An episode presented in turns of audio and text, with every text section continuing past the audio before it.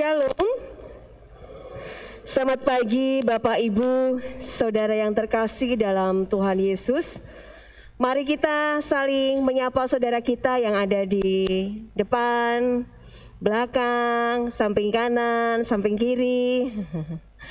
ya, meskipun dengan memakai masker, tapi bisa mengatakan selamat datang ya. Ada beberapa pengumuman yang kita dapat perhatikan bersama-sama.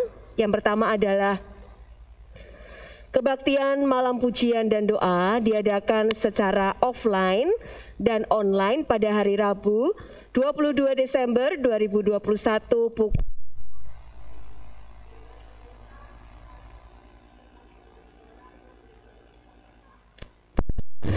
Yang kedua, Pekan Pelayanan VBI GBI Candi dalam rangka Hari Ibu dan Natal diadakan hari Rabu, Sabtu, Minggu tanggal 15, 18, 19 Desember 2021. Para wanita akan melayani di setiap ibadah ini. Natal Sekolah Minggu diadakan hari Minggu 19 Desember 2021 untuk kelas dewasa dan lansia pukul 8 sampai pukul 8.50 di gereja. Sedangkan untuk adik-adik kelas pra indria sampai madya pukul 3 sore di gereja. Yang pada awalnya uh, silahkan yang ingin ikut mendaftar melalui link yang sudah dibagikan. Kebaktian Natal diadakan hari Sabtu 25 Desember 2021 pukul 7 pagi di gereja. Isian acara drama musikal secara offline dan online, kuota 300 orang untuk offline. Dipersilahkan untuk pendaftar lewat link. Kotak sosial Natal akan ditutup tanggal 16 Desember 2021. Mari jemaat kita akan berturut peran karena segera akan disalurkan kepada yang membutuhkan. Natal PPA tanggal 17 Desember akan dilaksanakan pukul setengah lima sore dan dilaksanakan secara offline. Pengumuman tambahan, link pendaftaran serangkaian acara Natal tahun 2021 sudah dibuka. Silahkan jemaat segera mendaftar melalui link yang sudah ada yang dibagikan melalui grup WhatsApp atau yang dimunculkan ya saat ini di layar LCD. Mari segera mendaftar dan mengisi pendaftaran tersebut ya.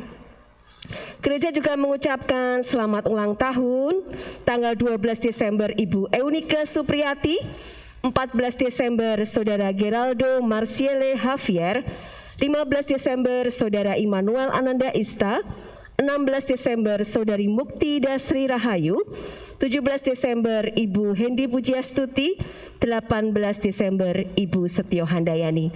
Tak lupa juga mengucapkan terima kasih untuk Ibu Misiati atas persembahan bunga indahnya. Tuhan Yesus senantiasa memberikan berkat sukacita yang melimpah bagi Bapak Ibu semuanya.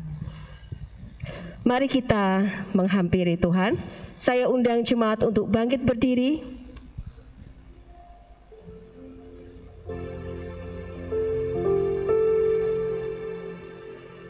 Dipersilahkan mengambil sikap berdoa.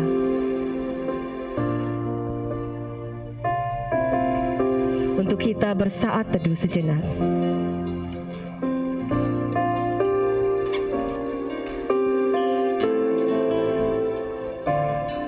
Beginilah firman Tuhan terambil dari kitab Yesaya pasal 40 ayat 1 dan 2. Berita kelepasan.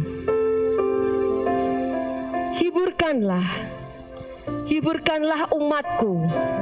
Demikian firman Allahmu. Tenangkanlah hati Yerusalem dan serukanlah kepadanya bahwa perhambaannya sudah berakhir, bahwa kesalahannya telah diampuni, sebab ia telah menerima hukuman dari tangan Tuhan dua kali lipat karena segala dosanya. Pertolongan kita adalah dari Tuhan. Mari kita akan pujikan dengan segenap hati kita pertolonganmu.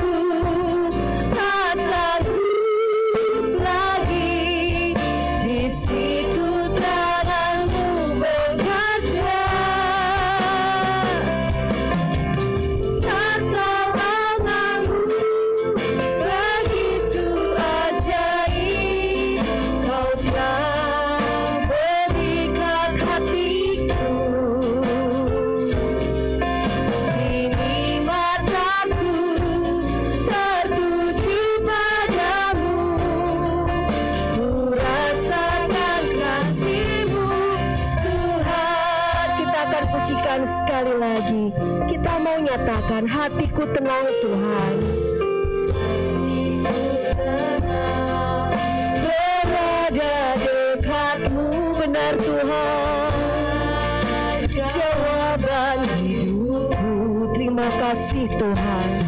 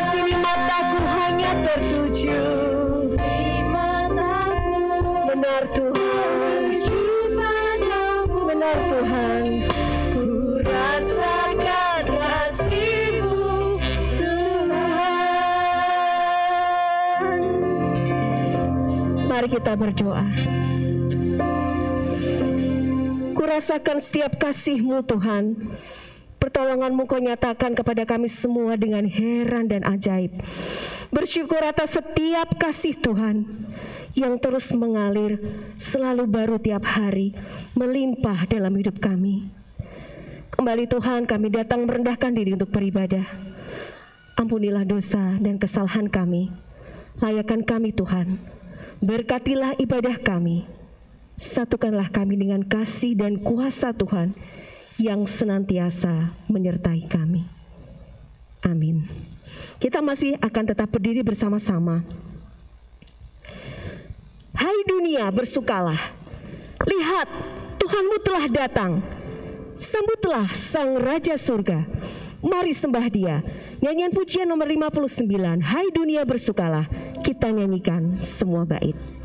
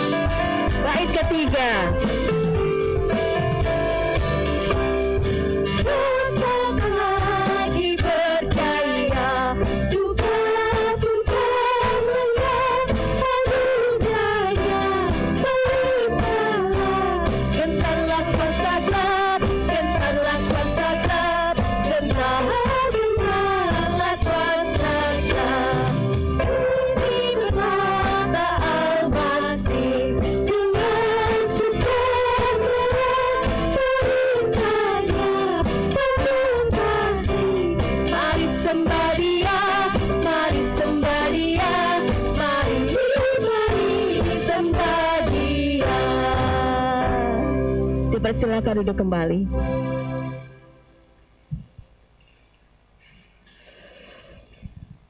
Saat ini kita akan membuka pembacaan Alkitab kita. Kita akan membacanya bersama-sama, baik singgah ataupun jemaat. Terambil dari kitab Injil Lukas. Kitab Injil Lukas, pasal yang pertama, ayat 37 terambil dari kitab Injil Lukas pasal yang pertama ayat 37. Kita akan membacanya ya. Silahkan Bapak Ibu Saudara yang saat ini mengikuti secara online di rumah bisa bersama-sama dengan kami. Satu, dua, tiga. Sebab bagi Allah tidak ada yang mustahil. Lukas pasal 1 ayat 37. Sekali lagi ya. Sebab bagi Allah tidak ada yang mustahil. Lukas pasal 1 ayat 37. Amin. Tahtamu Tuhan kau tinggalkan menjelma jadi manusia, memberi pelepasan bagi umat manusia yang berdosa. Datanglah Tuhan, hatiku tempat bagimu. Kita akan nyanyikan semua bait dari bait yang pertama sampai yang keempat dan bait yang keempat dipersilahkan untuk petugas persembahan dan kolektan untuk maju ke depan. Doa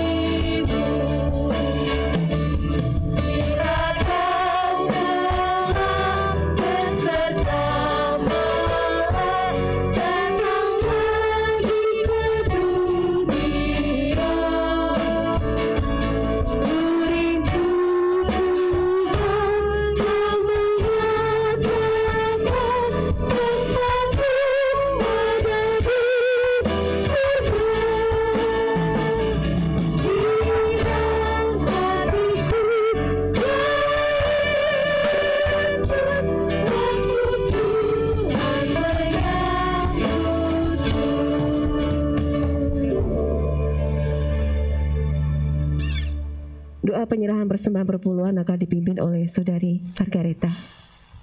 Mari kita bersatu dalam doa. Selamat pagi ya Tuhan, kami mengucap syukur untuk setiap penyertaan-Mu karena Engkau masih mengizinkan kami untuk kami boleh berada di sini, untuk kami boleh memuji dan menyembah Engkau. Itu bukan sesuatu kebetulan, kebetulan ya Bapak, tapi itu semua karena anugerah-Mu. Dan tiba saatnya ya Tuhan, kami akan berikan persembahan persepuluhan ini, berkati persembahan persepuluhan ini sehingga uh, persembahan persepuluhan ini boleh menjadi perluasan kerajaan-Mu di tempat ini ya Bapak. Berkati untuk setiap tangan-tangan yang sudah uh, setia memberi, kiranya Tuhan yang akan memberi mengembalikan berkat untuk mereka. Berkati juga untuk setiap tangan-tangan yang saat ini belum bisa memberi, Tuhan juga akan memberkati mereka sehingga di kesempatan yang akan datang mereka boleh memberikan yang terbaik yang menjadi milikmu. Terima kasih ya Tuhan, kami serahkan persembahan eh, doa persembahan persepuluhan ini ke dalam sapu tangan kasih kuasamu. Hanya di dalam nama Tuhan kami Yesus Kristus, kami mengucap syukur dan kami sudah berdoa. Amin. Penyerahan persembahan berpuluhan, kita akan memberikan persembahan untuk khusus untuk peduli kasih dan juga perpuluhan. Kita surga bergema, kita akan nyanyikan.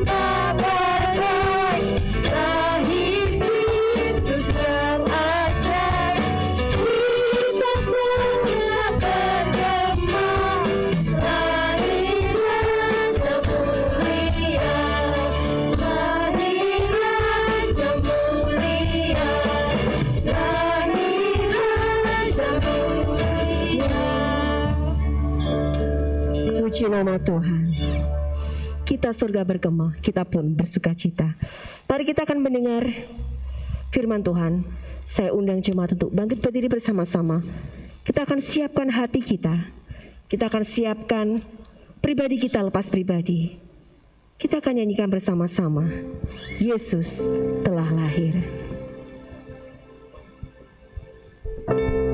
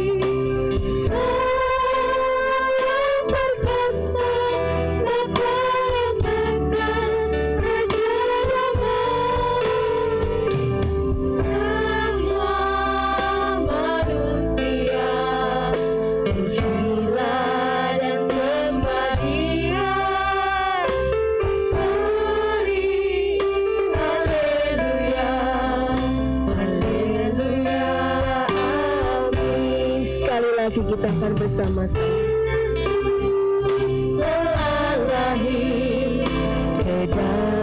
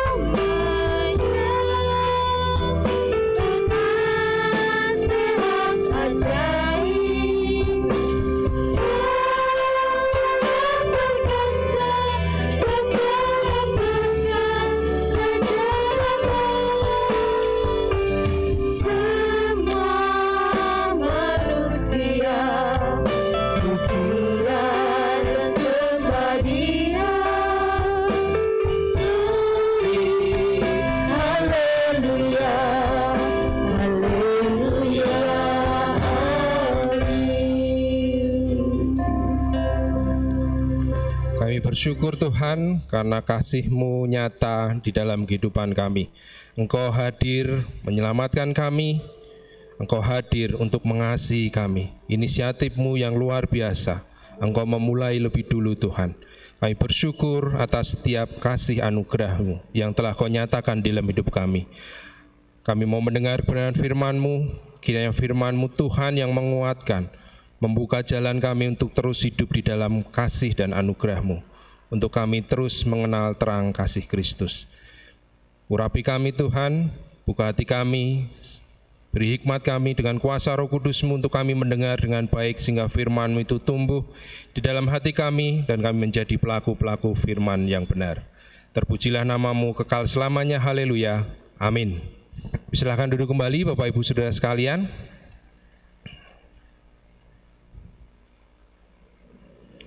Selamat pagi, shalom saudara-saudara.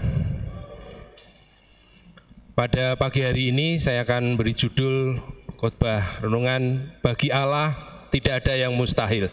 Diambil dari Lukas 1 ayat 37 Bapak Ibu Saudara sekalian.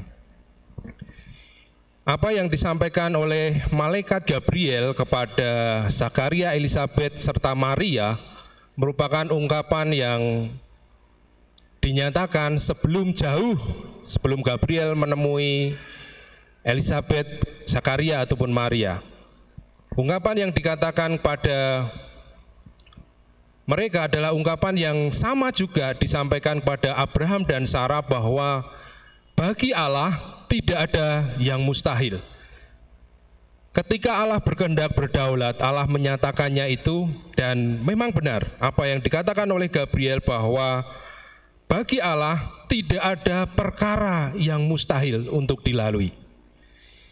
Kalau kita melihat bahwa kita punya Allah, sebuah pribadi yang sungguh-sungguh luar biasa, yang dapat mengatakan, yang dapat melakukan segala sesuatunya. Ia adalah pencipta segala sesuatu. Pencipta segala sesuatu. Cretio ex nihilo. Menciptakan dari kekosongan, dari ketiadaan. Kalau kita melihat di kejadian pasal 1 ayat 1 di sana dikatakan dimulai dengan kata Allah. Alkitab membuktikan bahwa Allah sudah ada sebelum semuanya ada.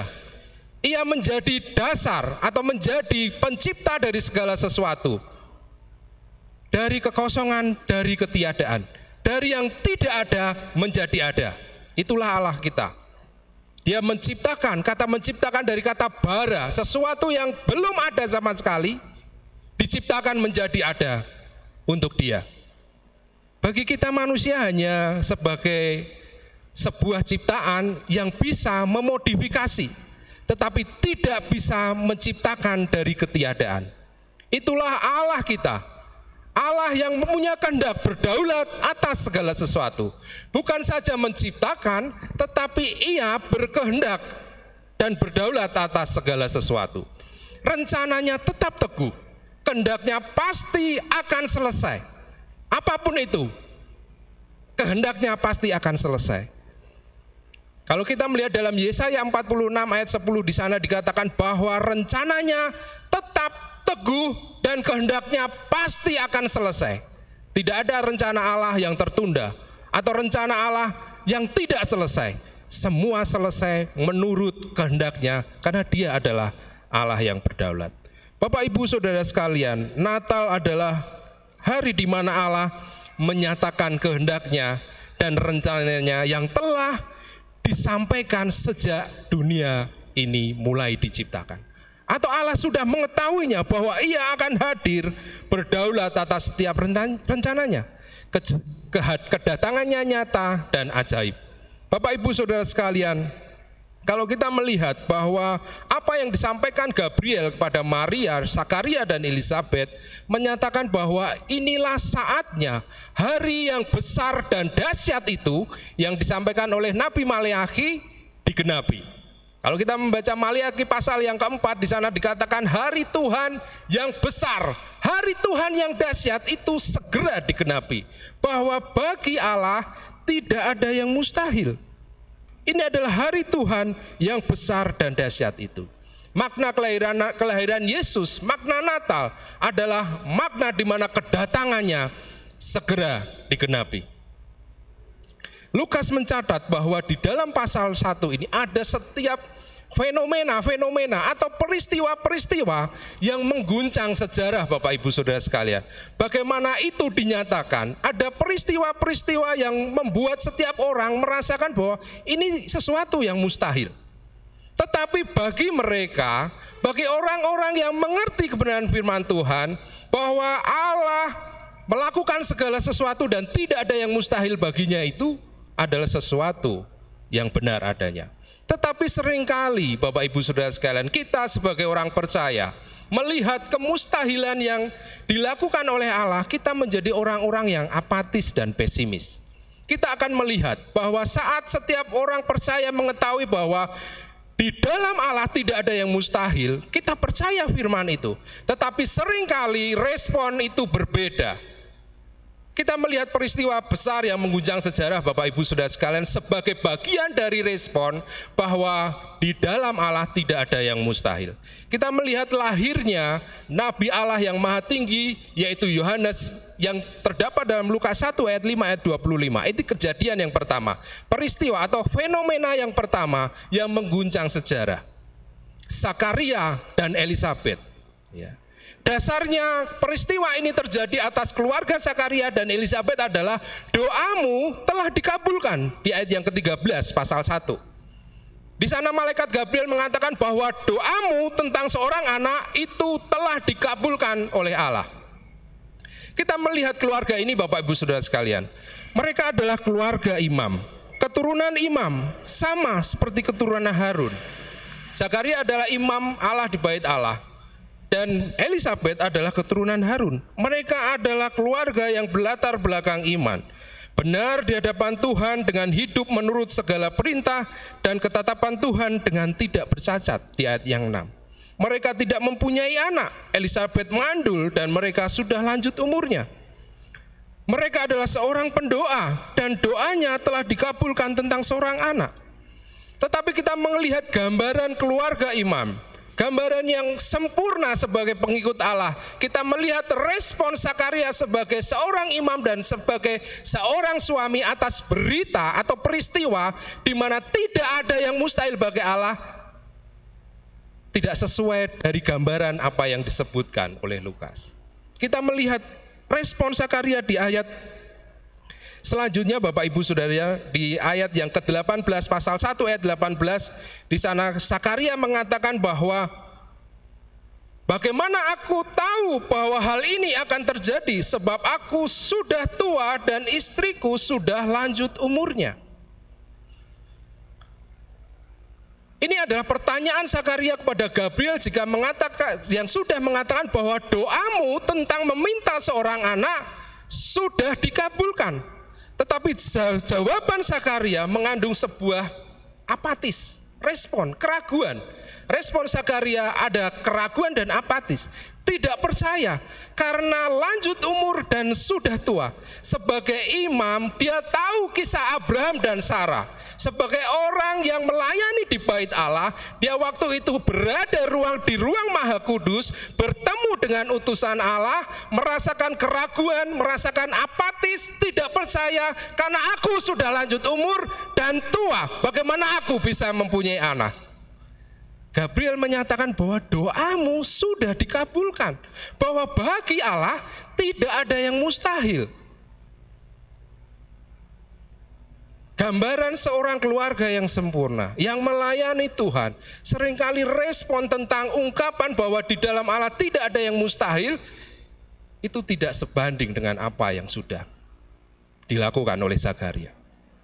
Dan kita melihat di ayat yang ke-20 bahwa Sakaria akhirnya mengalami kebisuan selama 9 bulan Bapak Ibu Saudara sekalian. Karena keraguan, apatis, tidak percaya, karena dia sudah lanjut umur dan tua. Setelah melewati itu ia baru percaya sehingga ia memberikan nyanyian nubuatan dalam Benediktus Sakaria. Kita melihat bahwa anaknya dinubuatkan sebagai nabi Allah yang maha tinggi, sebagai pembuka jalan sebelum Kristus itu lahir, Bapak Ibu Saudara sekalian. Sakaria tidak percaya dan merasa ragu akan perkataan Gabriel. Tetapi kita melihat gambaran seorang wanita. Jadi kalau Natal itu bagi wanita itu adalah sesuatu yang berbahagia dan bersuka cita. Karena tokoh kunci kunci utamanya itu adalah seorang wanita. Dan Elizabeth menyambut berita itu dengan ungkapan sukacita. Di ayat yang ke 28 kalau Bapak Ibu Saudara sekalian itu adalah suatu pengakuan dari iman Elizabeth tentang gambaran bahwa Allah telah memperhatikan Inilah suatu perbuatan Tuhan bagiku dan sekarang ia berkenan menghapuskan aibku di depan banyak orang. Bapak Ibu Saudara sekalian, bagi masyarakat Israel bahwa seorang wanita yang mandul itu adalah sesuatu aib. Sesuatu yang tidak mengenakan bagi pandangan seorang wanita. Karena Allah berfirman beranak cuculah. Tetapi saat ada wanita Israel mandul dan tidak mempunyai anak, itu adalah sebuah keaiban. Sesuatu cap negatif yang menempel dalam diri wanita. Tetapi Elizabeth meresponi dengan ungkapan sukacita. Ia menyambut dengan luar biasa bahwa doanya telah didengar. Bahwa ia menyatakan Tuhan memperhatikan dan menghapuskan aibku di depan banyak orang. Bapak Ibu sudah sekalian, kalau Anda melihat ya di media TikTok atau WhatsApp kok ada video itu orang yang susah dikandani, tidak percaya, ragu, apatis itu kan mesti jawabannya ah angel, angel, angel, angel, angel, angel, angel dikandani. Karena banggel, tidak percaya, susah ya dijelaskan, tetap tidak percaya, angel nih, angel ya. Begitu juga bagi ya saya sering mengalami ya kalau mengajak setiap pelayan Tuhan atau orang-orang yang saya uh, pandang itu wah penting ini. Ini uh, karunia-nya luar biasa buat perkembangan gereja. Ya saat diajak itu juga susah ya. Ah, angel ki. Angel nih berat ki. Dia omongi berat ya. Gambaran seperti Zakaria. Saat kita melayani Tuhan dengan sungguh-sungguh, kita hadir di dalam setiap pertemuan ibadah kita, kita berpuluh-puluh tahun menjadi pelayan Tuhan. Saat membuktikan firman ini mengatakan bahwa tidak ada yang mustahil bagi Tuhan, ragu. Dan ironis itu berada di rumah Tuhan. Ya. Tetapi kehendak Tuhan berdaulat. Bahwa tidak ada rencana dan kehendaknya yang tidak pernah selesai. Apa pun yang terjadi itu selesai. Ya. Baiklah kita memiliki iman seperti Elizabeth. Bahwa saat doa kita didengar oleh Tuhan saat kita mau memegang janji firman Tuhan, kita mau tunduk kepada firman Tuhan, Kita mau setia hidup di dalamnya. Kita tidak tidak ada keraguan sedikit pun bahwa di dalam Tuhan pasti terjadi segala sesuatu yang bagi sebagian kita itu mustahil. Kalau dia adalah Allah yang sanggup melakukan hal yang mustahil menjadi nyata, itulah Allah. Tetapi kalau kita memangsakan bahwa itu mustahil dan Allah tidak seperti itu, kita sedang membawa Allah sebagai gambaran akal kita yang terbatas Bapak Ibu Saudara sekalian. Tidak mungkin Allah menjelma menjadi manusia. Tidak mungkin yang namanya Bapak itu punya anak. Kita sedang membawa kuasa Allah, kemahatauan Allah, kedahsyatan Allah, hari Tuhan yang besar itu kepada pola pikir manusia. Dalam agama kejawen sering kali disebutkan manunggaling kawulo gusti. Tuhan disamakan dengan akal manusia. Bahwa manusia itu juga bisa menjadi Tuhan. Dengan naluri, dengan akal kemanusiaan yang penuh penuh keberdosaan. Tetapi bagi setiap orang percaya, bagi umat Tuhan, janji Allah tentang apa yang Allah lakukan tidak ada yang mustahil itu harus kita pegang dengan sungguh-sungguh. Bukan hanya konteks Natal, di dalam kehidupan kita sekalipun, dalam keseharian kita, bahwa kita sedang mengalami apa pun yang berat, kita mau klaim janji ini bahwa tidak ada mustahil bagi Allah. Kita bukan menjadi orang yang apatis, tidak percaya, ragu-ragu. Ini bagaimana dan bagaimana. Kalau kita melihat kita mendengar dan melihat khotbah pendeta Eko tadi pagi mengatakan bahwa kita harus tunduk kepada firman. Bahwa setiap firman mengoreksi kehidupan kita. Maka perkataan, perbuatan kita, pola pikir kita berdasarkan kebenaran firman Tuhan. Kita mau percaya di setiap langkah kita mengikut Kristus bahwa tidak ada yang mustahil. Beratnya masalah yang kita hadapi, kita punya iman yang teguh. Kita mau percaya bahwa tidak ada yang mustahil bagi Allah. Peristiwa yang kedua Bapak Ibu Saudara sekalian, ini yang belum pernah terjadi di dalam sejarah kehidupan peradaban manusia ataupun yang belum pernah dicatat sebelumnya sebelum janji ini dinyatakan. Peristiwa yang kedua Bapak Ibu Saudara sekalian kita melihat bahwa Allah bagi Allah tidak ada yang mustahil yaitu lahirnya anak Allah yang maha tinggi lewat Maria. Yang pertama lahirnya Nabi Allah yang maha tinggi yang akan mempersiapkan jalan sebelum juru selamat itu datang adalah lahirnya anak Allah yang maha tinggi yaitu Yesus lewat Maria. Kita lihat figur Maria Bapak Ibu Saudara sekalian. Dikatakan dasarnya peristiwa ini e, mendatangi Maria adalah Maria mendapat kasih karunia di hadapan Allah. Ia manusia seperti kita. Ia manusia yang juga berdosa, merasakan kelemahan. Tetapi ia mendapat kasih karunia di hadapan Allah. Karena konsep keselamatan adalah kasih karunia. Bukan Maria ini adalah wanita suci, kudus dan sebagainya. Tetapi ia wanita yang terpilih mendapat kasih karunia. Kita adalah orang-orang yang terpilih juga mendapat kasih karunia. Tetapi dalam konteks ini Maria mendapat kasih karunia menjadi tempat di mana Yesus juru selamat itu lahir dari keturunan Daud. Bapak Ibu Saudara sekalian, di ayat 30 Maria mendapat kasih karunia di hadapan Allah. Responnya, dia punya keraguan. Tapi ragunya Maria ini beda sama ragunya Zakaria dan Elizabeth.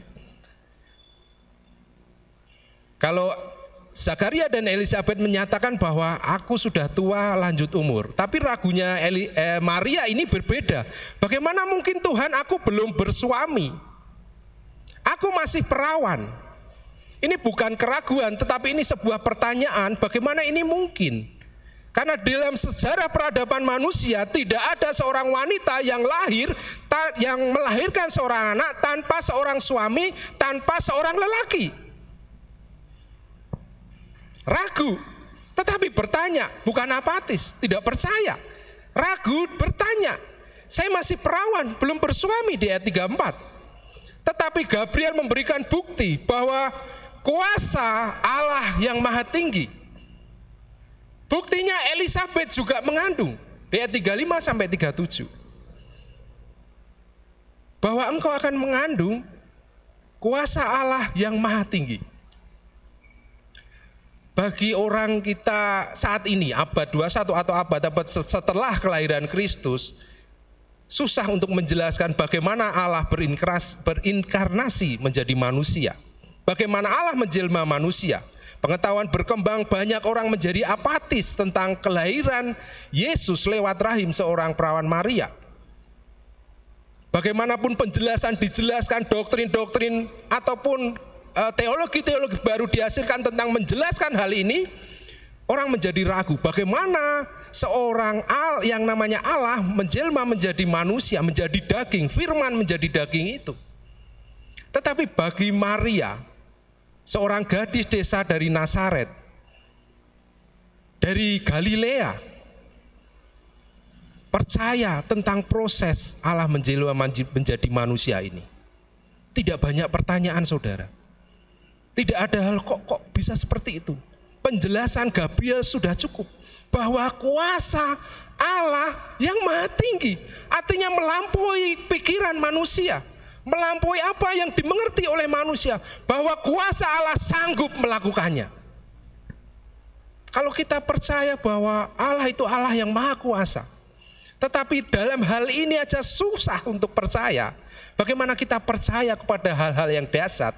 Bagaimana kita percaya kepada hal-hal yang mustahil yang akan dinyatakan? Maria percaya. Dan Gabriel pun menyebutkan bahwa sanakmu Elizabeth juga mengandung. Itu bukti bahwa Maria mau percaya sehingga dia memberikan pujian pengagungan. Magnificat. Pujian pengagungan Maria bahwa ia adalah wanita yang juga butuh juru selamat. Ia bukan wanita yang kudus, wanita yang suci, tetapi wanita yang mendapatkan kasih karunia di hadapan Allah. Respon Maria mau percaya, sesungguhnya aku ini hamba Tuhan, terjadilah padaku seturut kehendakmu. Luar biasa jawaban Maria Bapak Ibu Saudara sekalian.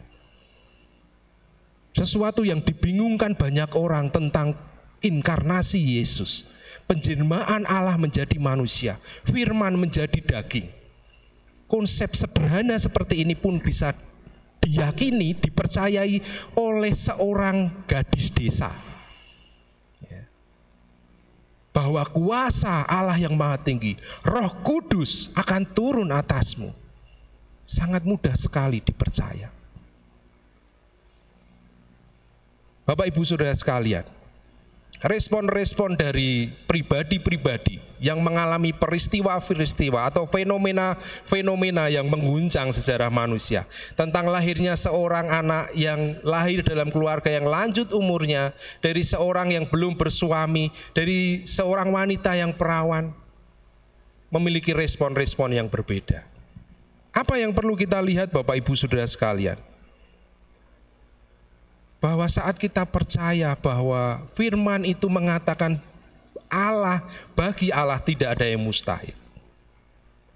Percayalah dengan sungguh-sungguh. Seperti Maria Elizabeth. Tidak harus menunggu untuk Allah bertindak lain baru percaya.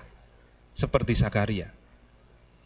Kita mau mengimani percaya dengan sungguh-sungguh seperti Maria dan Elizabeth yang bagi sebagian bagi adat istiadat saat itu adalah sebuah uh, gambaran tentang wanita yang tidak diperhitungkan. Tetapi mereka mau meresponi dengan cara-cara yang luar biasa. Dengan cara yang sederhana mereka mau percaya bahwa Tuhan berkehendak melanjutkan setiap rencananya dan pasti itu selesai di dalam hidup mereka. Punya iman seperti Maria. Yang kedua Bapak Ibu Saudara sekalian, apa yang perlu kita lakukan? Saat kita mau mengklaim janji ini, kita mau tunduk percaya kepada janji firman Tuhan, Anda harus punya kesanggupan untuk melakukannya. Bukan ini menghibur telinga Anda, tetapi ini juga meneguhkan Anda dalam bertindak, melakukan kehendak Tuhan tahu yang apa Anda harus lakukan.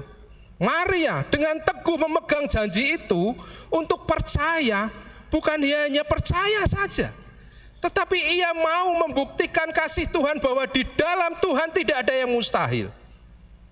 Kalau kita melihat bagaimana tantangan yang harus harus dihadapi oleh Maria, tantangan yang harus dihadapi oleh Elizabeth. Ia punya anak satu, tetapi ia menyaksikan bahwa anak itu dipakai Tuhan dan bagaimana suaminya harus bisu 9 bulan. Bagaimana dia harus Maria bagaimana dia harus uh, meresponi setiap apa yang sudah dilakukan di sekeliling kehidupannya. Saat orang-orang melihat bahwa dia itu mengandung padahal belum bersuami atau ia masih perawan tetapi bagaimana bisa mengandung? Tidak mudah Bapak Ibu Saudara sekalian. Kalau kita mau percaya Anda juga harus teguh di dalam janji firman Tuhan ini untuk melakukan dengan sungguh-sungguh. Anda percaya janji, tetapi Anda juga harus percaya dengan kekuatan Anda untuk menjalani kehidupan di dalam janji itu. Maria mau menemui Elizabeth. Kalau Anda melihat di peta ini bagaimana Maria ini uh, di dalam kegalauannya, di dalam uh, apa yang harus saya lakukan selanjutnya. Galilea itu ada di, lem, di lembah, di dekat danau, dan itu Bapak Ibu sudah sekalian adalah tempat di mana perbatasan dengan bangsa-bangsa lain. Galilea, desa Nasaret, ya. perbatasan dengan Sidon, Tirus, dan sebagainya. Dan kalau kita melihat di uh, peta tentang Zakaria dan Elizabeth yang tinggal di pegunungan, daerah tinggi, dataran Yudea, dekat Yerusalem dan sebagainya. Jaraknya jauh tapi mau sungguh-sungguh melihat,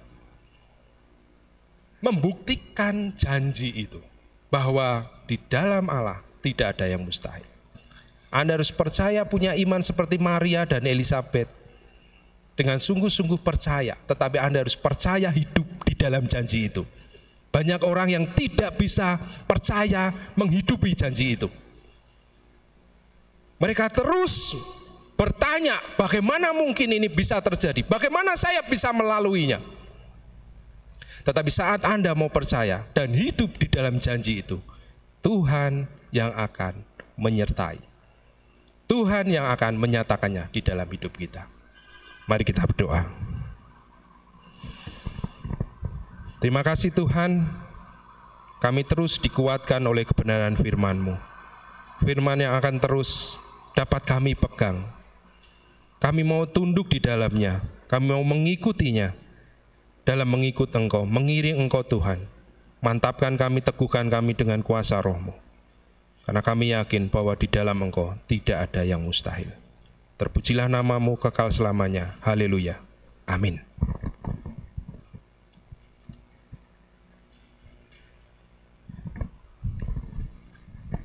Terima kasih atas firman Tuhan yang disampaikan oleh Bapak Diakon Junedi. Bapak Ibu untuk mohon bersabar sebentar, kita akan memperhatikan uh, usulan dari pengurus gereja tahun 2002-2003. Bapak Ibu yang sudah menerima kertas lembaran di depan pintu tadi bisa melihat uh, bagian yang akan kita uh, perhatikan bersama-sama dan kita doakan untuk satu minggu ke depan ini. Dan di dua lembar ini ada laporan keuangan pemasukan di bulan November dan juga penggunaan amplop persepuluhan Bapak Ibu bisa perhatikan. Dan yang terutama adalah rencana usulan pengurus gereja tahun 2022 sampai 2023 kita akan bersama-sama mengambil keputusan di minggu depan untuk setiap pengurus, panitia dan uh, jemaat yang sudah dipercaya untuk melayani di tahun yang akan datang. Ya, kita berdoa, kita percaya Tuhan akan menolong kita. Ya, seperti firman Tuhan, ya nggak usah angel-angel. Ya. ya, taat ya firman Tuhan. Kita akan bekerja bersama-sama untuk pekerjaan Tuhan di tahun yang akan datang. Bapak Ibu silakan bawa pulang, uh, doakan dan juga uh, gemulkan. Dan minggu depan kita akan bersama-sama mengambil keputusan untuk uh, pengurus gereja tahun 2022-2023. Demikian uh, saya sampaikan. Terima kasih serahkan kepada Pak Pendeta.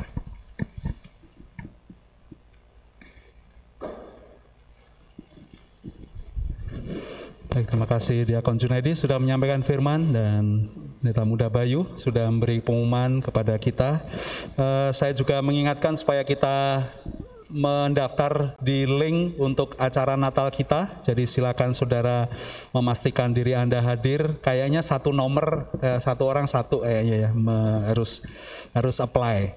Uh, baik saudara-saudara, mari kita memberi tanggapan pada firman Tuhan. Kalau di antara saudara ada yang mau mengambil komitmen, mau percaya kepada Tuhan Yesus sebagai Tuhan dan Juru Selamat, ada yang mau bergabung di gereja ini, ada yang mau dan rindu didoakan supaya bisa melayani bersama-sama. Ini kesempatan bagi saudara-saudara, silahkan ke depan dan kami akan berdoa bagi Anda. Mari saya beri kesempatan untuk Anda untuk kita bisa berdoa, memberi komitmen dalam uh, kebaktian yang kedua ini.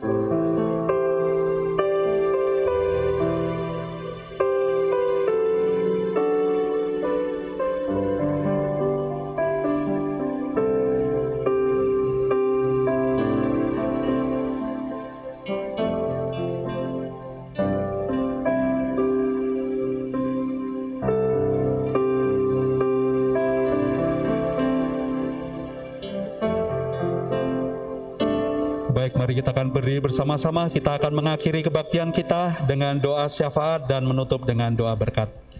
Terima kasih Bapa, kami bersyukur karena Engkau Allah yang maha tinggi, sudah rela menjelma menjadi manusia, tinggal di antara kami, turut merasakan kelemahan-kelemahan manusia, hanya Engkau tidak berdosa.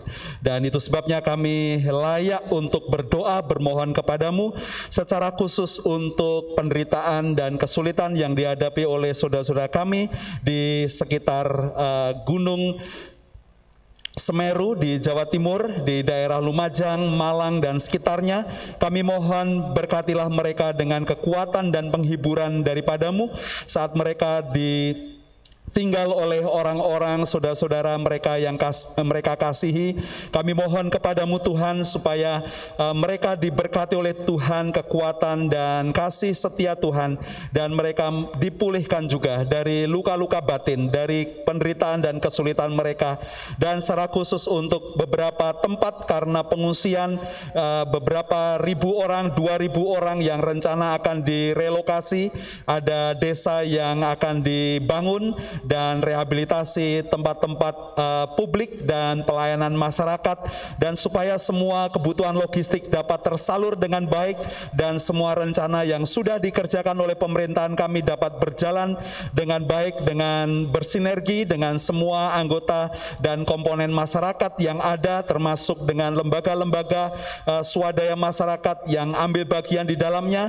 Dan kami juga bermohon supaya engkau memberkati gereja-gereja juga bisa bisa ambil bagian di dalam pelayanan ini supaya kasih Tuhan dapat tersalurkan dan diwujud nyatakan dalam kehidupan dan pelayanan uh, setiap anak-anakmu dan kami semua juga bisa berkontribusi melalui uh, setiap hal yang Tuhan sudah beri kepada kami agar saudara-saudara kami di Lumajang dapat uh, merasakan berkat Tuhan melalui kehidupan dan pelayanan kami. Terima kasih Bapak, berkatilah pemerintahan kami terus untuk mereka menangani menangani setiap uh, bencana dan dapat merehabilitasi uh, segala macam yang dibutuhkan termasuk di masa pandemi ini menjelang dan Eh, memasuki libur panjang di Natal dan Tahun Baru supaya dengan penerapan PPKM secara lokal bisa dapat diimplementasikan dengan baik oleh pemerintahan daerah kami sehingga dapat mencegah penularan dan penyebaran wabah uh, Covid ini sehingga dapat terkendali dengan baik karena campur tangan Tuhan yang memberikan hikmat dan bijaksana bagi semua komponen masyarakat kami. Terima kasih Bapak. Inilah syafaat kami. Kami naikkan di dalam nama Tuhan Yesus Kristus, Allah kami yang hidup. Jemaat Tuhan pulanglah bawalah berkat dan kasih sayang dari Bapa di dalam Tuhan Yesus Kristus dan Roh Kudus. Dengarkanlah dia, maka dia akan memberitahukan jalan-jalannya kepadamu sehingga diberkati. Engkau diberkati dengan kasih dan sukacita. Kebajikan dan kemurahan Tuhan akan mengikutimu ke mana pun engkau pergi. Engkau akan diberkati dengan kesehatan, perlindungan dari segala macam penyakit dan bahaya. Dia akan memberkatimu dengan anak-anak. Keturunanmu akan menjadi berkat bagi bangsa-bangsa. Dan dia akan memelihara kehidupanmu secara total. Melimpahkan rezeki dengan murah hati. Dan setiap tangan-tanganmu yang bekerja diberikan keberhasilan dan keberuntungan. Dan saksikanlah pada orang lain apa yang sudah Bapamu perbuat dalam kehidupanmu sehingga orang melihat perbuatan Bapamu yang baik dan menyembah Bapamu yang di sorga. Terima kasih Tuhan Yesus, inilah ibadah kami, korban syukur dan puji-pujian. Kami naikkan untuk Engkau saja, Yesus Kristus, Kepala gereja kami, dari sekarang sampai selama-lamanya. Haleluya. Amin.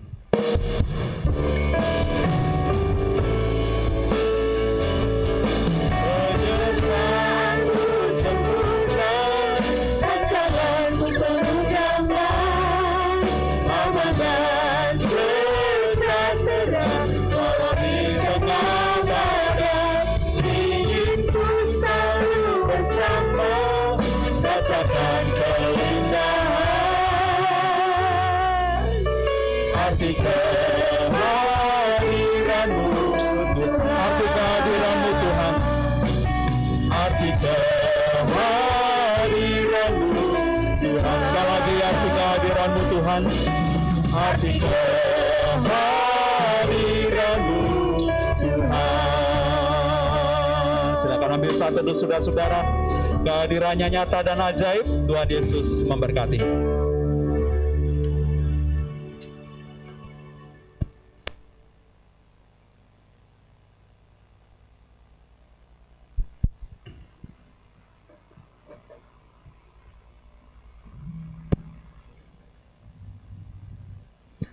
Amin. Selamat pagi, Tuhan Yesus memberkati.